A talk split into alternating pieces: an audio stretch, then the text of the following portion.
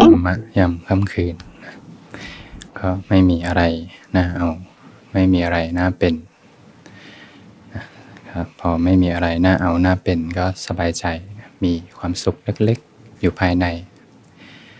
ทำอะไรไปก็มีความสุขเล็กๆ หล่อเลี้ยงอยู่ ใช้ชีวิตปฏิบัติธรรม ไม่มีอะไรน่ามีไม่มีอะไรน่าเป็น ไม่ว่าอะไรไม่เอาอะไร ใจจะสบายใจ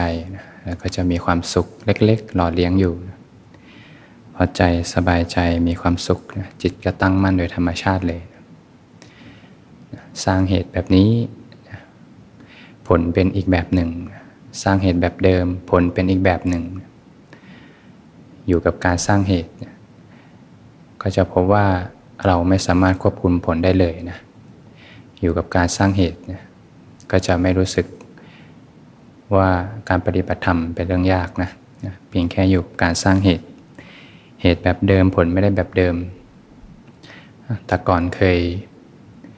นั่งสมาธิก่อนนั่งสมาธิสวดมนต์20 นาทีใจสงบ แต่บางครั้งสวดมนต์20 นาที ใจกลับไม่สงบ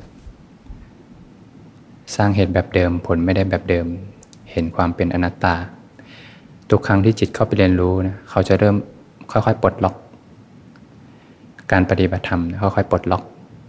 เขาจะไม่ค่อยค่อยคาดหวังในผล เขาจะเรียนรู้ความจริงว่า สร้างเหตุแบบเดิมบางทีผลก็ไม่ได้แบบเดิมนะคาดหวังอะไรผลไม่ได้เลยนะเพราะผลหนึ่งเนี่ยมาจากหลายเหตุปัจจัยมากเลยนะสมมุติเราคุมได้แค่สวดมนต์นะกับมีสติรวมหายใจเนี่ยเราคุมได้แค่สองเหตุ แต่ผลที่ออกมาเนี่ยจะสงบหรือไม่สงบเนี่ยหลายเหตุปัจจัยมากเลยนะ บางทีเห็นมากๆเขาก็ทุกปัลลังไม่มีอะไรเหมือนกัน ทุกการปฏิบัติไม่มีอะไรเหมือนกัน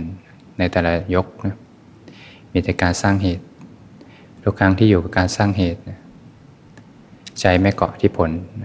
ตัณหาทุกละโดยธรรมชาติเลยที่ใจไปเกาะที่ผล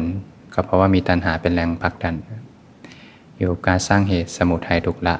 ผลก็เป็นความผาสุกสงบร่มเย็นนะ เดี๋ยวค่ำคืนนี้เราก็ถือโอกาสปฏิบัติธรรมร่วมกัน กันตามสมควรแก่เวลานะก็เริ่มต้นด้วยการยืนก่อน